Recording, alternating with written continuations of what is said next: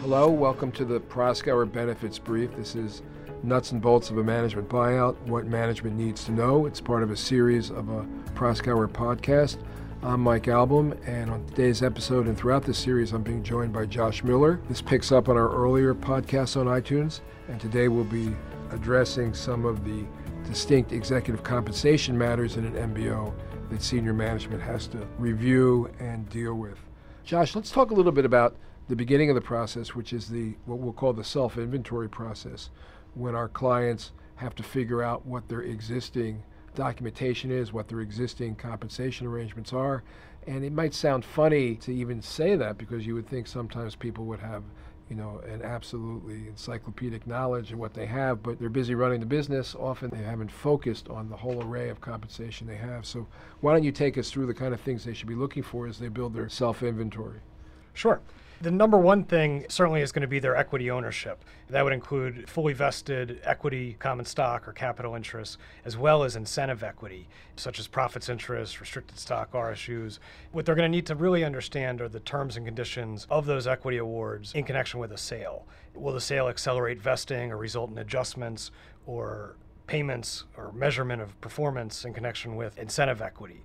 Are there drag-alongs or forced sale provisions that would require equity holders to participate in a transaction? And if so, on what terms? Also, it's the non-equity compensation, annual bonuses, deferred compensation, rights to carried interest, employment agreements. For example, it's a good idea for management to review salary levels, bonus targets, and structure, not only to understand how they relate on an absolute basis, but where they are relative to the market. And for that, it might be worth hiring or retaining counsel or a consultant to study trends and survey data, to look at precedent transactions involving companies in the same industry or transactions between the same sponsors. Public filings are a great place to look, particularly for businesses that have started out public and been taken private, or strategic acquisitions by a public company.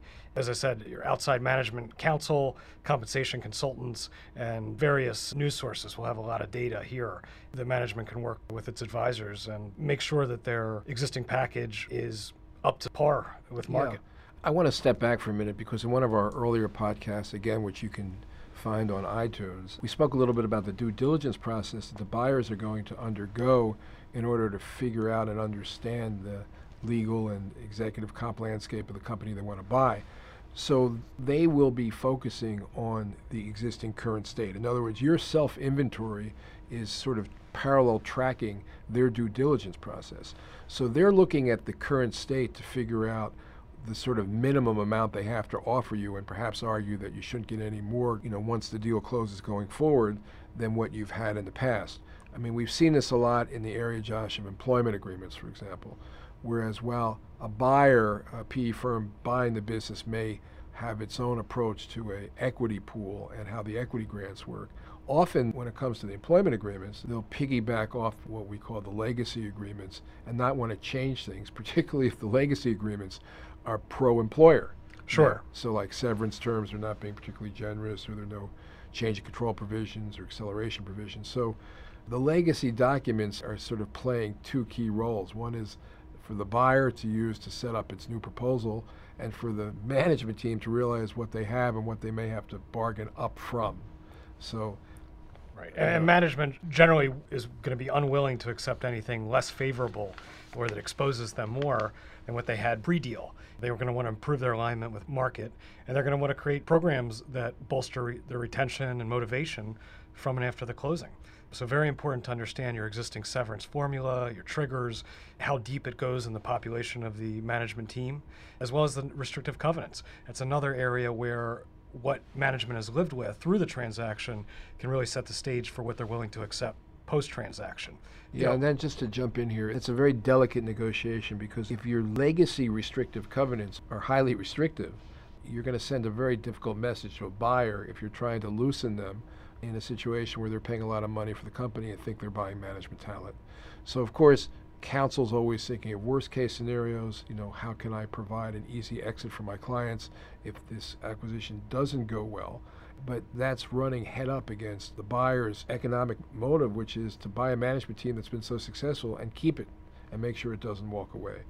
So Josh, I just want to say one thing because we're a little short on time on this segment, but I do want to talk a little bit about bonuses, whether extraordinary bonuses, deal bonuses, because management team has to realize that notwithstanding what the legacy framework is for their comp arrangements, if they've done a very good job, it's not unusual to try to seek some sort of transaction bonus in connection with the sale that's coming up.